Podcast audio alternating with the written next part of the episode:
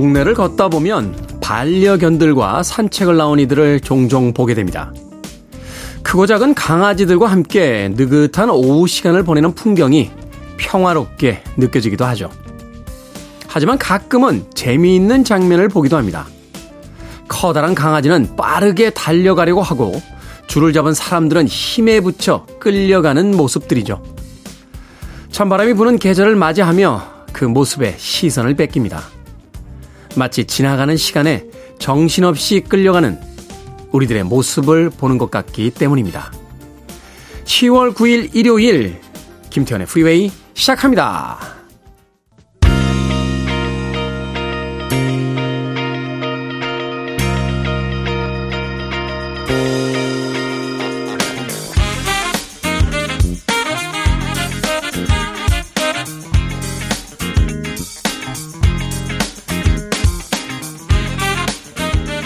빌보드 키드의 아침 선택, 김태훈의 프리웨이. 저는 클 태 자 쓰는 태디, 김태훈입니다.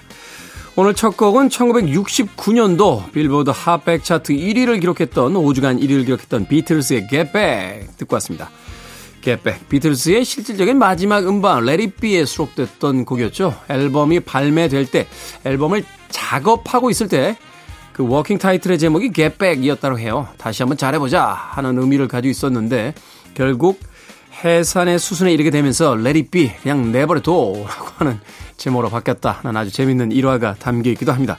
자 일요일 1부 시작했습니다. 음악만 있는 일요일 좋은 음악들 논스톱으로 이어서 들어보는 시간이죠. 이번 주는 특별히 비틀즈 데뷔 60주년 기념 주간으로 선포하고 1부에서는 비틀즈의 히트곡들을 쭉 감상해 보도록 하겠습니다. 자, 비틀즈의 음악 싫어하시는 분들 거의 없을 것 같은데요. 내가 좋아하는 음악들 과연 오늘은 어떤 음악들이 선곡이 돼 있을지 일부 즐겨주시길 바랍니다. 자, 2부로 가면요. 재즈피플 김광현 편집장님과 함께 썬데이 재즈모닝으로 꾸며드립니다. 오늘은 또 어떤 주제를 가지고 어떤 멋진 재즈 음악들 가지고 오셨는지 잠시 후에 만나봅니다. 자, 청취자들의 참여 기다립니다. 문자번호 샵1061, 짧은 문자 50원, 긴 문자 100원, 콩으로는 무료입니다. 여러분은 지금 KBS 2라디오 김태훈의 프리웨이 함께하고 계십니다.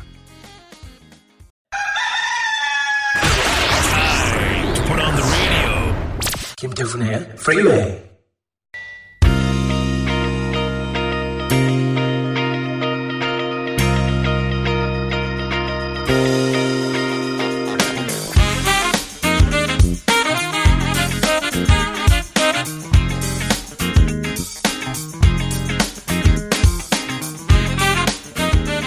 음악만 있는 일요일 세 곡의 노래 이어서 듣고 왔습니다.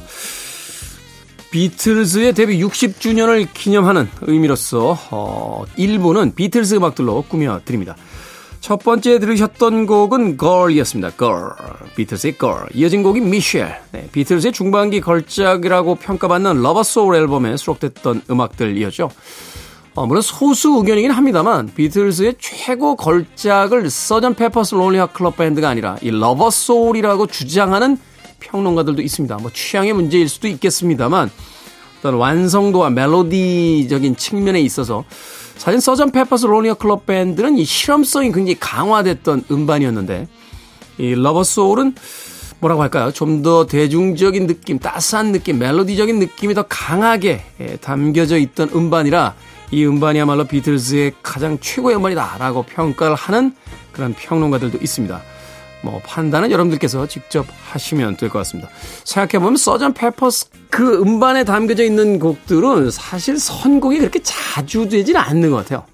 어, 음악들이 워낙 개성이 넘치다 보니까 어떤 편안한 분위기의 음악이다기보다는 좀 더 이제 파격적인 어떤 어, 그런 음악들이기 때문에 어, 많이 선곡이 되지 않는데 이 Rubber Soul에 담겨져 있는 음반 음악들은 어, 그에 비해서 좀 더 많이 예, 선곡되는 쉽게 선곡되는 음악들이 아닌가 하는 생각도 해봤습니다. 자, 이어진 곡은 1967년도 빌보드 핫백 차트 1위에 올랐던 역시 비틀즈의 Penny Lane 듣고 왔습니다. 페니 레인은 뭐 다들 아시겠습니다만 영국 리버풀에 있는 거리의 에, 이름입니다. 예전에 그 존 레논 생가를 찾아서 또 캐번 클럽을 방문했을 때 페니 레인도 가본 기억이 나요. 아무것도 아닙니다. 네, 그냥 동네 시골길입니다. 시골길. 그냥 페니 레인이라고 간판 하나 붙어 있습니다. 볼 거 아무것도 없어요. 그런데 전 세계에서 관광객들이 와가지고 바글바글 합니다, 아주. 예. 스트로베리 필드. 예, 스트로베리 필드가 그 고아원의 아마 이름이었다고 하죠. 약간 언덕에 있어요. 철문으로 잠겨져 있어서 안에까지는 못 들어가 봤는데, 거기도 바글바글 합니다. 예, 볼게 아무것도 없어요. 날씨도 안 좋아가지고 비도 추적추적 내리는데, 예, 배철수 선배랑 같이 갔던 기억이 나는군요. 예. 그냥 여기가 스트로베리 필드야 하고서는 왔습니다. 예, 감흥도 없었고 전혀. 한 위대한 락 밴드가 한 위대한 밴드가 아주 평범했던 그 리버풀이라고 하는 시골의 항구 마을을 어떻게 세계적인 명소로 바꿔놨는지를 현지에 가면 예, 확인해 볼 수가 있죠. 정말 대단한 그룹이 아닌가 하는 생각이 들어요. 방송 중에 한번 이야기 드렸던 것 같은데 그 캐번 클럽이라고 하는 비틀스가 데뷔한 아, 클럽 앞에 가면 아주 유명한 문구가 붙어 있습니다. 세상을 뒤흔든 4명의 청년들이라고 하는 이 비틀스를 기리는 그 문구 밑에 마이클 잭슨, 지미 헨드릭스, 마돈나와 같은 세계적인 팝스타들이 다녀갔다 하는 그 아, 기록을 볼 수 있는데요. 어, 아티스트들의 아티스트, 왕 중의 왕, 바로 비틀스의 데뷔 60주년 특집으로 일요일 일부 꾸며드리고 있습니다. 자, 두 곡의 음악 더 준비했습니다. 1967년도에 역시 빌보드 핫백 차트 1위에 올랐던 Hello Goodbye Magical Mystery Tour. 현재 그 런던이나 리버풀에 가면 이 비틀즈 투어를 하는 그 프로그램 중에 하나가 바로 이 Magical Mystery Tour라는 명칭으로 진행이 됩니다. 폴 맥카트니의 곡이죠. 자, Hello Goodbye 한곡 준비해 놓고요. 이어지는 곡은 69년도 역시 빌보드 핫백 차트 1위에 올랐던 비틀즈의 Come Together. Abbey Road라는 앨범의 오프닝 트랙인데 이 폴 맥카트니 이 왼손 베이스를 쳤던 폴 맥카트니의 베이스 라인이 아주 인상적인 그런 곡이기도 합니다. 이 곡은 뭐 마이클 잭슨, 에어로스미스 같은 아주 많은 아티스트들에 의해서 리메이크 되기도 했습니다. 자, 비틀스입니다. Hello Goodbye 그리고 Come Together까지 두 곡의 음악 이어집니다.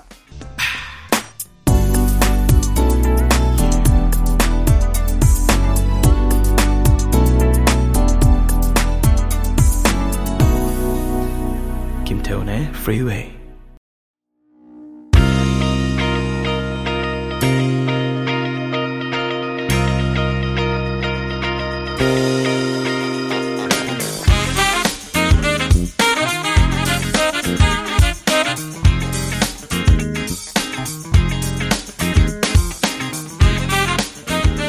빌보드 키드의 아침 선택, KBS 2라디오, 김태훈의 Freeway, 음악만 있는 일요일 함께하고 계십니다. 오늘 비틀즈 데뷔 60년을 맞이해서 비틀즈의 음악들로 일요일 일부 꾸며드리고 있습니다. 두 곡의 음악 이어서 듣고 왔죠. 1968년도 빌보드 핫백 차트 1위. 비틀즈의 곡 중에서는 빌보드 1위에 가장 오래 머문 곡입니다. Hey Jude 듣고 왔습니다. 오리지널 곡은 7분가량 되는데 그 후렴구에 나나나나나나나 이것만 한 4분 됩니다. 우리나라에 왔을 때 폴 맥카트니가 이 노래를 따라 부르는 한국 팬들을 보면서 굉장히 감동받았던 그런 장면이 떠오릅니다. 이어진 곡은 역시 비틀스의 1968년도 빌보드 Hot 백 차트 12위에 올라있던 어, Revolution이라는 곡인데요. Hey Jude의 음반이 이제 B-side 곡. 당시에 이제 싱글 음반이 발매가 되면 어, 앞면에 주곡이 있고 그 뒷면에 이제 B-side 곡이 들어가기 마련인데 바로 그 B-side 곡으로 선택이 됐던 음악이었죠. 하드록적인 분위기가 있었던 비틀즈의 음악에서는 조금 독특한 분위기를 가진 그런 음악이었습니다. Hey Jude와 Revolution까지 두 곡의 음악 듣고 왔습니다. 자, 계속해서 비틀즈의 음악 아, 세 곡도 이어드립니다. 비틀즈의 음악 중에선 가장 아, 클래식한 고전이자 가장 많은 사람들에게 사랑받았던 Yesterday 65년도에 차트 1위를 기록했던 곡인데요. 폴 맥카트니가 이제 꿈에서 들은 멜로디를 바탕으로 작곡했다라고 해서 알려진 곡이기도 합니다. 러닝 타임이 2분이 조금 넘는 곡인데 예, 들을 때마다 다시 듣게 되는 그 짧은 러닝 타임이 오히려 이 곡에 대한 여운을 더 깊게 길게 남기게 만드는 아, 주 멋진 팝 음악사의 걸작이죠. 이어질 곡은 1970년 아, 동명 타이틀의 음반에 담겨져 있던 Be 예, 역시 빌보드 핫백 차트 1위를 기록했던 음악이기도 합니다. 어, 폴 맥카트니가 어머니가 나타난 꿈에서 영감을 받았다라고 했는데 이 폴 맥카트니는 주로 음악 안 할 땐 자는 모양이에요. 예, 꿈에서 영감을 받은 곡들이 굉장히 많습니다. 그리고 마지막 세 번째 곡으로 이어드릴 곡 1967년도 역시 빌보드 핫백 차트 1위를 기록했던 All You Need Is Love 존 레논의 작곡으로 만들어졌던 음악까지 세 곡의 음악 이어서 들려드립니다. Listening to one of the best radio stations around. You're listening to 김태훈의 Freeway.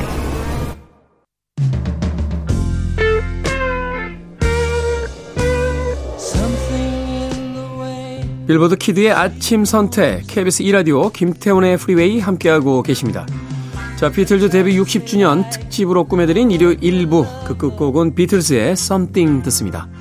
저는 잠시 후 2부에서 뵙겠습니다.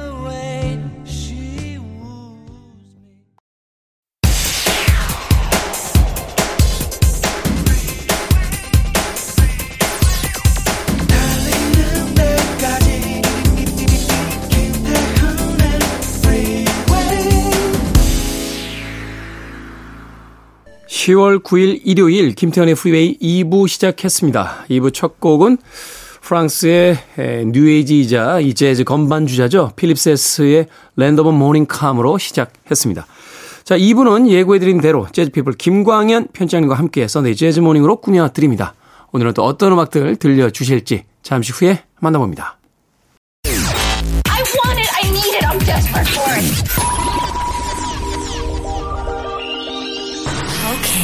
Do it. 김태훈의 Freeway.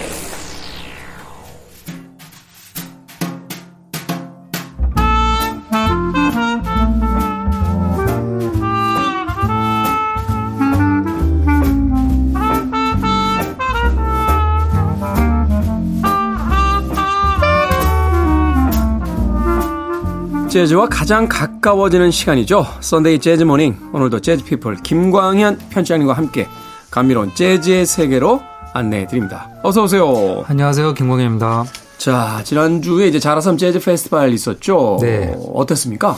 음, 그 야외 페스티벌의 어쨌든 그 관건은 이제 날씨가 아닐까 합니다. 아, 이제 코로나로 인해서 2년 동안 이제 정상적으로 이루어지 못하고 요번에 이제 열리긴 했는데요. 아, 이제 좀 비가 조금 왔었죠. 아, 예. 그러네요. 지난 주말 예. 일요일인가요? 비가 예. 왔었죠. 이 특히 이제 마지막 날이었던 이제 월요일은 그, 그 전날부터 비가 왔으니까요. 그래서 네. 좀 아, 예, 세, 뭐, 만약에 이제 비가 좀 많이 안 왔으면은 뭐 관객들이 더 많이 왔을 텐데요. 그러더라도 또 이 비를 맞으면서 보는 맛이 있습니다. 그 우중 페스티벌이라고 해서요. 어, 우산을 쓰고 비옷을 쓰면서 어, 또 무대에서 연주하는 아티스트를 보면 더 집중하게 되고 원래 네. 오디오도 들을 때도 날씨가 좀 흐린 날 좀 잘 들린다는 얘기 하잖아요. 사실 밤이나 이제 비 올때 네. 소리 그렇죠. 더 좋다 뭐 이렇게 이야기하죠. 네. 그 약간 위로의 송 멘트긴 하겠지만 예, 그러더라도 약, 예, 3일 억진데. 예, 3일 동안 또 세계적인 연주자들 다 모여서 한국 재즈 팬들을 만나는 즐거운 시간이었습니다. 사실 그 야외사나 페스티벌은 정말 날씨가 관건이에요. 근데 음. 이 역사적인 페스티벌에는 대부분 비가 왔던 것 같아요. 우드스탁 때도 뭐 비가 너무 와가지고 네. 그 현장 관계자들의 인터뷰 나중에 보면 감전될 위험이 있었다. 음. 막 바닥에서 그 전기선들하고 빗물이 막 엉켜가지고 그렇죠. 찌릿찌릿하게 막 이렇게 예. 전기가 느껴졌었고 우리나라의 그 전설적인 펜타포트, 아 예. 트라이포트였죠. 당시에 예. 이제 트라이포트라고 불렀는데 그 무대 락 떠, 페스티벌. 예, 락 페스티벌. 무대 떠내려갔죠. 그, 어, 그, 약, 뭐 약간 이렇게 온 게 아니라 거의 폭우가 왔어요. 폭우가. 폭우가 와서 무대가 떠내려갔던 그런 음. 기억이 있고. 그 자라섬 재즈 페스티벌 이제 그 전통을 이어서 네, 뭐 어, 올해가 이제 19회였고요. 1회 때부터 비가 왔습니다. 그래서 뭐 몇 년 주기로 이렇게 오고요. 뭐 어쩔 수 없죠. 뭐 비 오는 건요. 네. 근데 그래서 그런지 몰라도 한국에 이제 그 락 페스티벌이나 이제 그 야외 재즈 페스티벌 같은 것 가시는 분들 보면 이제 비옷, 음, 우산 그리고 맞아요. 네. 심지어 이제 그 장화라고 하죠. rain boots 이제 기본으로 장착하시고 음. 가시는 분들이 꽤 많아요. 네, 어, 네. 그래서 사실은 이것도 하나의 어떤 문화로서 음, 네. 이제 즐기는 그런 어떤 요인이 됐구나 뭐 그런 생각을 했던 때가 있습니다. 자, 어찌됐건 이제 재즈의 계절이 무르익어 가고 있습니다. 오늘은 또 어떤 주제를 가지고 음악들을 소개해 주시겠습니까? 네, 오늘은 또 10월 9일 한글날이죠. 네. 그래서, 어, 우리가 어쨌든 이제 팝 음악을 이제 중점적으로 이렇게 들려드리는 프로이긴 하지만 오늘은 오늘은 우리 한글을 아름답게 부른 우리 재즈를 이렇게 좀 소개해 드리려고 합니다. 네. 어, 한글날이 올해가 이제 576 돌 이렇게 되어 있더라고요. 576돌. 예, 엄청난 기간이죠. 이 세종대왕이 훈민정음을 반포한 1446년을 시작으로 해서요. 쭉 어, 500이 훨씬 넘는 기간 음. 동안 우리가 이제 한글날을 기념하고 있는데 뭐그 그 제정된 거는 일제 강점기라고 이렇게 자료에 나와 있더라고요. 네. 일제 강점기 1926년부터 되고 법정 공휴일은 1990년 음까지 이렇게 됐다가요. 아마 예전 분들은 한글날을 공휴일이었다가 공휴일이 아닌 걸로 또 알고 계신 분들이 있어요. 사실 저희가 이제 학교 다닐 때만 해도 공휴일이었는데 네. 대학 들어가고 나서는 이제 공휴일이 맞아요. 아니게 돼서 맞아요. 네. 최근까지도 네. 헷갈려요. 네. 한글날이 공휴일인가? 공휴일 아닌가? 매년 물어보게 되더라고요. 네. 매년 달력 보고 이게 빨간색으로 되어 있는 거 확인하고 공휴일로 아는데요. 네. 이게 1990년에 법정 공휴일에서 제외되었다가 2006년에 음. 다시 국 경일로 돼서 어, 지금 이제 10년 넘게 다시 저희가 이제 쉬게 되고요. 또 마침 또 오늘 겹치는 날이어서 내일까지도 음. 여러분들 다 아, 쉬지는 대체 공휴일까지 이어 지는 듯 합니다.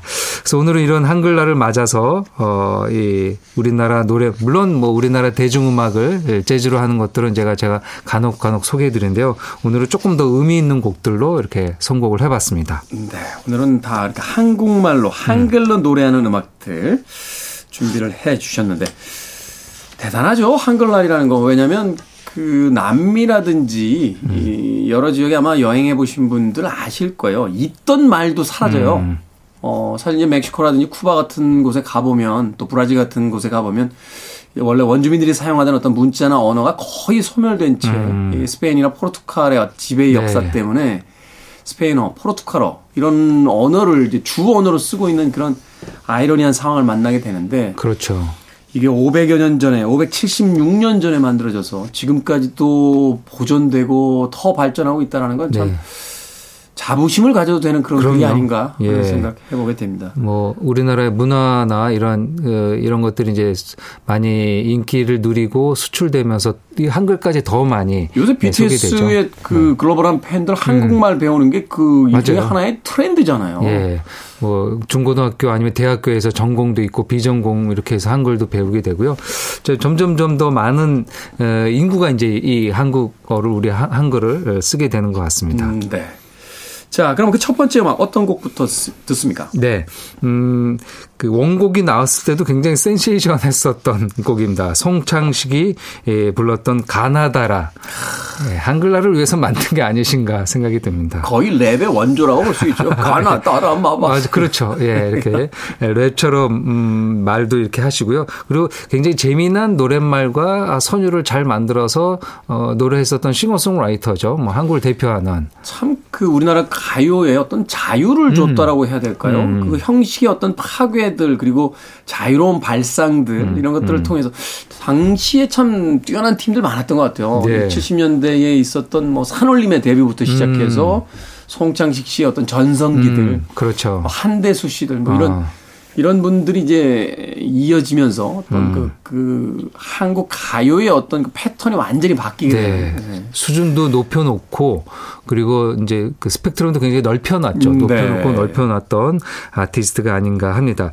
이 송창식이 1980년에 발표한 가나다라 송창식이라는 음반에 실린 곡인데요. 어, 이 곡 도 그렇고 그리고 그 다음에 발표하는 음반 중에 이제 우리는 이라는 노래가 있습니다. 이런 노래들이 다 아름다운 우리나라 말로 되어 있는 어, 가요가 되겠죠. 그래서 그, 그 당시 가톨릭 가요 대상에서 작사상을 그 이렇게 두 번 연속으로 받을 정도로 네. 많은 대중들에게 사랑받았던 노래이기도 합니다. 이 노래를 예, 재즈 버전으로 들어보겠는데요. 그 한국의 재즈 보컬리스트 말로가 네. 2020년 2년 전에 송창식의 노래로만 음반을 냈었죠. 예. 말로의 송북 시리즈 참 명작인 것 같아요. 음. 배호 씨의 음반, 네, 있었죠. 네, 베이, 네. 음악, 음원 베이스로 이제 그 처음 냈었고, 음. 그다음에 이제 송창식 송북까지. 그렇죠. 네. 네. 뭐 이런 작업들은 뭐 조금 더 이어져도 뭐 2년 전에 송창식이었으니까요. 뭐 한 내년 정도에 또 다른 아티스트의 헌정 음반이 예, 또 의미 있게 나오면은 재미있을 것 같습니다. 조용필 씨. 아, 조용필. 조용필도 좋고요. 네. 저는 여성 아티스트를 한번 하면 어떨까. 음. 예. 아, 그러네요. 예. 어. 예, 우리 물론 이제 예전에 이제 그 작사 작곡까지 하는 싱어송라이터가 많지는 않았지만 뭐 여성 아티스트가 불렀던 노래들을 이렇게 좀 모아서 음. 하면은 또 어, 또 다른 의미 그렇죠. 이렇게 쌓을 수 있을 것 같습니다. 하나의 이제 history 역사를 계속해서 만들어 가는 그렇죠. 거죠. 네. 음. 말로가 아, 부르는 가나다라 송창식 songbook이라는 음반에 실린 곡인데요.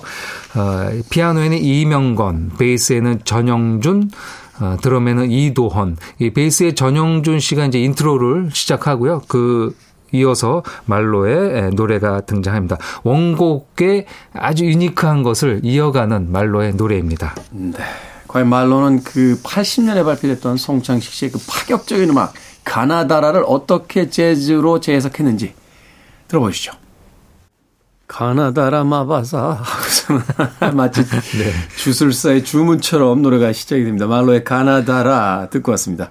자 한글날을 맞아 우리말로 부른 재즈를 오늘 김광현 재즈피플 편집장님과 함께 Sunday 재즈 Morning에서 선곡해드리고 있습니다. 아주 멋진 음악이었는데 자 다음 어떤 음악들로 이어 주시겠습니까? 네. 올해 발표된 음, 신보 중에 하나인데요. 어, 이 한글날을 맞아서 딱 어울리는 음반이 아닐까 합니다. 예, 재즈 기타리스트 김정식이 발표한 한글 즉흥 연주 라는 음반입니다. 음, 네, 독특하네요. 네, 음. 음, 그 약간 우리가 이제 에, 재즈를 들려드릴 때, 제가 소개해드릴 때 조금 대중성을 감안하고 선곡을 하는데요. 이 곡은 에, 앨범에도 즉흥 연주라는 말이 있는 것처럼 조금 아, 재즈적인, 그러니까 재즈적인 음. 게좀 강한 성향을 띠고 있는 음반이고 곡이 아닐까 합니다. 보다 이제 정통 재즈 쪽에 네. 가까운. 음, 그 곡은요, 어, 한글 넘버 원. 이라는 곡명입니다. 네. 그러니까 이제 이런 컨셉을 갖고 있는 음반들은 재즈에서는 이제 정확한 이름보다는 그냥 파트 1, 2, 3, 네. 뭐 1, 2, 3, 4 이렇게 번호로 해가지고 자, 자신들의 즉흥 연주를 어떤 제목으로 상징하지 않고 그 순간을 담아 놓으려고 합니다. 그래서 그 즉흥 연주가 이루어졌던 순간을 연, 곡으로 나눠 놓고 어떤 제목을 넣으면 그게 이제 갇혀버리는 경향이 좀 있어요. 뭐 사실 미술 작품 중에서도 무제라고 그렇죠, 하는 무제. 음, 작품들이 있잖아요. 그러니까 음. 제목을 주지 않고 자유롭게 감상할 음. 수 있게 이제 공간을 열어주는 건데. 네. 음, 그 이소라 씨가 음반을 발표했을 때도 그 곡 제목을 음, 그냥 숫자만 예, 넘버만 표기를 해서 예. 되게 화제가 됐던 적이 있었는데 예, 그런 것들은 이제 그 창작자의 의도를 그 그대로 이제 아마 감상자에게 전해 드리려고 하는 음, 네. 의지가 반영된 게 아닌가 합니다. 이 음반에서도 이제 물론 제목이 있는 곡들도 있지만 뒷부분에 가면은 improvisation 파트 1 이렇게 숫자로 되어 있고요. 아. 지금 이 곡도 한글 넘버 1 그리고 넘버 2 두 곡이 있는데요. 오늘 들려드릴 곡은 넘버 1. 첫 번째 곡이 되겠습니다. 네. 기타리스트 김정식과 피아니스트 조윤성 그리고 보컬리스트 전송이 그러니까 기타, 피아노의 두 악기에 보컬이 이렇게 들어가 있는 음. 아주 독특한 편성인데요. 그러네요. 더 의미가 있는 것은 그 재즈에서 스킷이라는 게 있잖아요. 음, 네. 그, 그 어떤 가사가 없이 의성어를 뭐 두비두밥 뭐 그렇게 얘기하는 것들이죠. 근데 그것을 우리의 한글 자음으로 하는 겁니다. 아. 그러니까 기억 니은 리을로 스켓을 하는 거죠. 그래서 굉장히 독특한 아, 시도이고 어떻게 보면 한글을 우리가 그냥 무의식 적에 다 쓰, 우리가 말하고 쓰고 그러는데요. 그것을 소리, 어떻게 보면 음가로 해가지고 그것을 재즈로 악기처럼 소리를 구현하면 어떨까 하는 음. 아티스트의 고민들이 이렇게 음반으로 만들어지고 곡으로 만들어진 것 같습니다. 굉장히 실험적인 앨범이었고요. 그 실은 8월에는 라이브도 공연도 가졌었습니다. 네. 그래서 저는 이런 것들이 이런 작업들이 예, 이런 재즈에서 물론 다른 장르에서도 될 수 있겠죠. 재즈에서 조금 더 많아지면은 의미도 있고 해외에서도 굉장히 새로운 시선으로 바라보지 않을까 합니다. 사실 이제 이런 시도들이 그 혁신을 만들어내는 거잖아요. 새로운 것들을 계속 세상에다가 그렇죠. 이제 네. 만들어서 던져주고 또 우리의 그 한글이라는 것, 사실 음악에 있어서 언어가 가장 중요한 요소 중에 음. 또 하나일 수도 있으니까 그 언어를 사용하는 또 실험을 통해서 우리 음악의 어떤 확장성을 만들어내는 이 시도들 참 놀랍다는 생각이 듭니다. 한번 이곡 음. 주목해서 들어주시길 아, 바라겠고요. 자, 이 한글 넘버 원에 이어질 또 하나의 곡 소개를 해 주시죠. 네. 또 보컬리스트 나인데요. 나윤선의 초우라는 곡을 골랐습니다. 아, 초우. 예, 이 그녀의 이제 데뷔작에 실린 곡인데요. 이 초우는 나윤선이 두 번 정도 녹음을 했습니다. 음. 아, 2000년대 초반에도 했고요. 2010년대 이후에도 그 액트에서 발표한 음반에서도 있는데요. 뭐 우리는 원곡은 이제 패티김의 노래로 다 알고 있죠. 그렇죠. 예, 전 분들은 이 패티김이 우리나라 가요를 부른 첫 곡이라고 하더라고요. 그 이전까지는 아마 그 팝송 막 그렇죠. 예, 이제 번안 가요나 이제 팝 넘버들을 이제 불렀는데요. 아, 62년에 박춘석이 작사 작곡을 하고 아, 그녀가 1966년에 아, 처음 레코딩을 해서 발표한 아, 곡이라고 합니다. 아, 뭐 워낙 원곡이 뭐라 그럴까요? 그 약간 비장미가 좀 있죠. 그렇죠. 예, 예, 그 슬프기만 한 거는 아니고 그 안에 쓸쓸함도 있고 여러 가지 감정을 갖고 있는데요. 그것을 또 나윤선이 아주 적절히 재즈로 소화를 하고 어, 있는 버전이 되겠습니다. 나윤선 씨 참 이런 어떤 시도나 실험 많이 하는 것 같아요. 초우도 그렇습니다만 제가 개인적으로 굉장히 좋아하는 곡 중에 하나가 이 쟈니 캐시의 그 Hurt를 네, 네. 네 그렇죠. 리메이크한 버전인데 어, 정말 저는 사실은 쟈니 캐시보다 우리 음. 나윤선 버전이 더 좋을 정도로 음. 그 버전을 굉장히 좋아하는데 이 나윤선 씨는 과연 이 패티김의 초우, 이 박춘석 작곡가가 1960년대에 만들었던 이 음악을 어떻게 리메이크하고 있는지 자 김정식, 조윤성, 전송이의 한글 넘버원, 그리고 나윤선의 초우까지 두 곡의 음악 이어서 들려드립니다.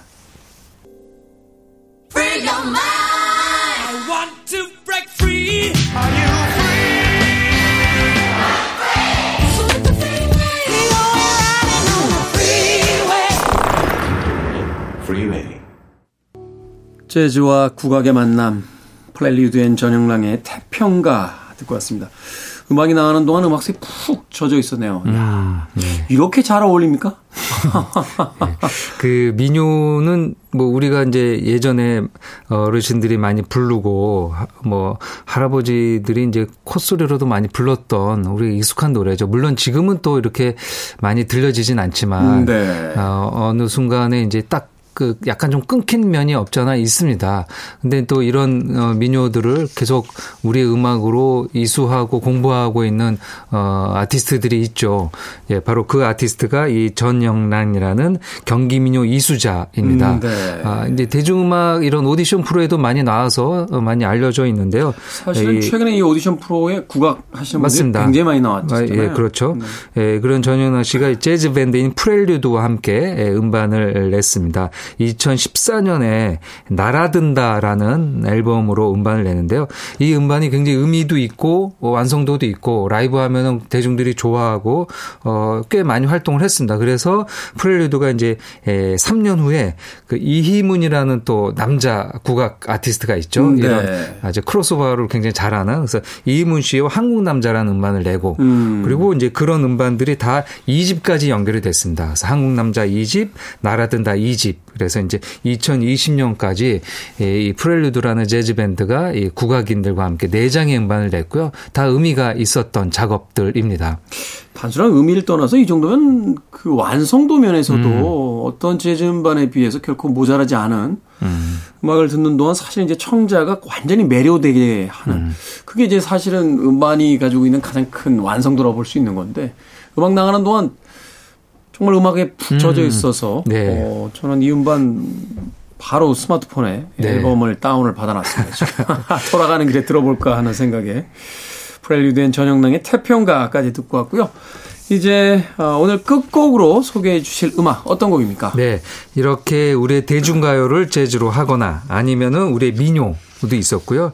이렇게 한국말로 한글로 되어 있는 노래들인데요. 마지막 곡으로는 우리의 시인 그러니까 문학 작품을 재즈로 또 어, 소화한 곡이 되겠습니다. 재즈 보컬리스트 이지민이 부르는 꽃나무라는 음, 곡인데요. 꽃나무. 예, 꽃나무인데 이 꽃나무라는 곡이 들어가 있는 앨범은 이상한 꽃이라는 앨범입니다. 2019년에 이지민이 발표한 음반인데요.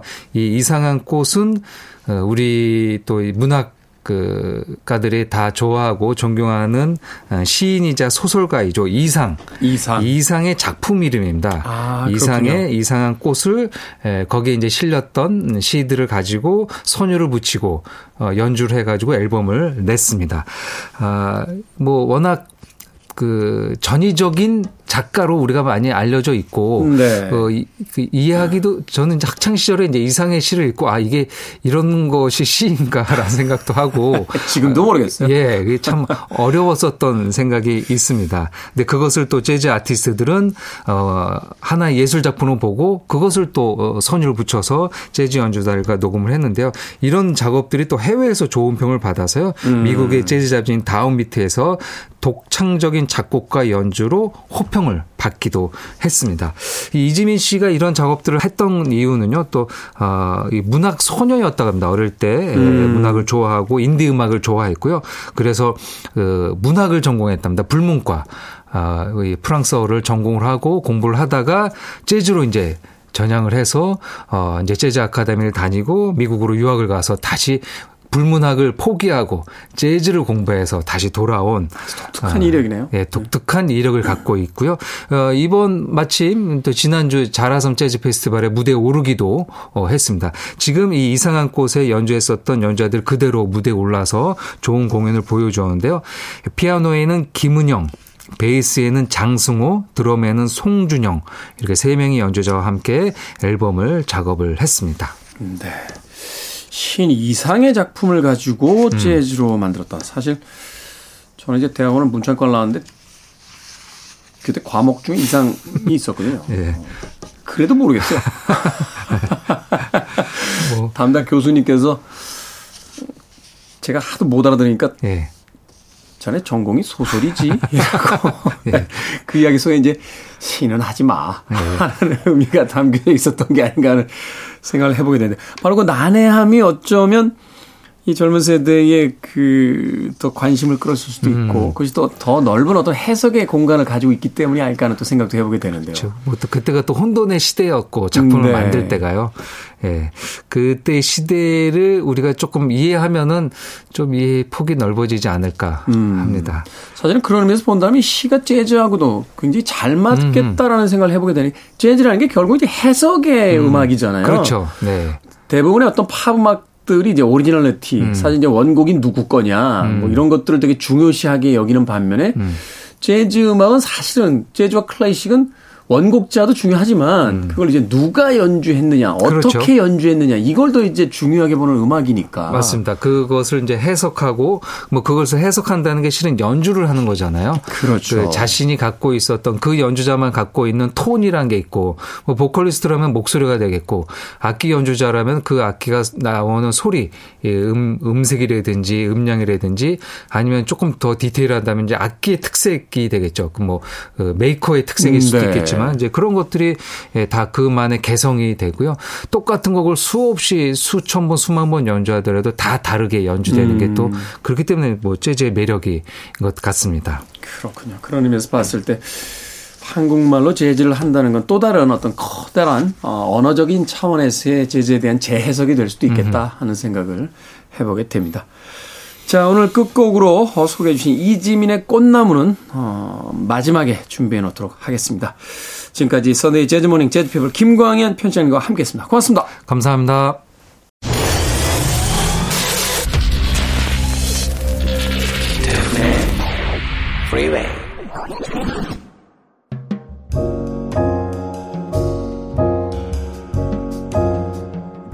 KBS 2라디오 김태훈의 프리웨이 오늘 방송 여기까지입니다. 오늘 끝곡은 재즈피플의 김광현 편장님께서 소개해 주신 이지민의 꽃나무 듣습니다. 편안한 하루 보내십시오. 전 내일 아침 7시에 돌아오겠습니다. 고맙습니다.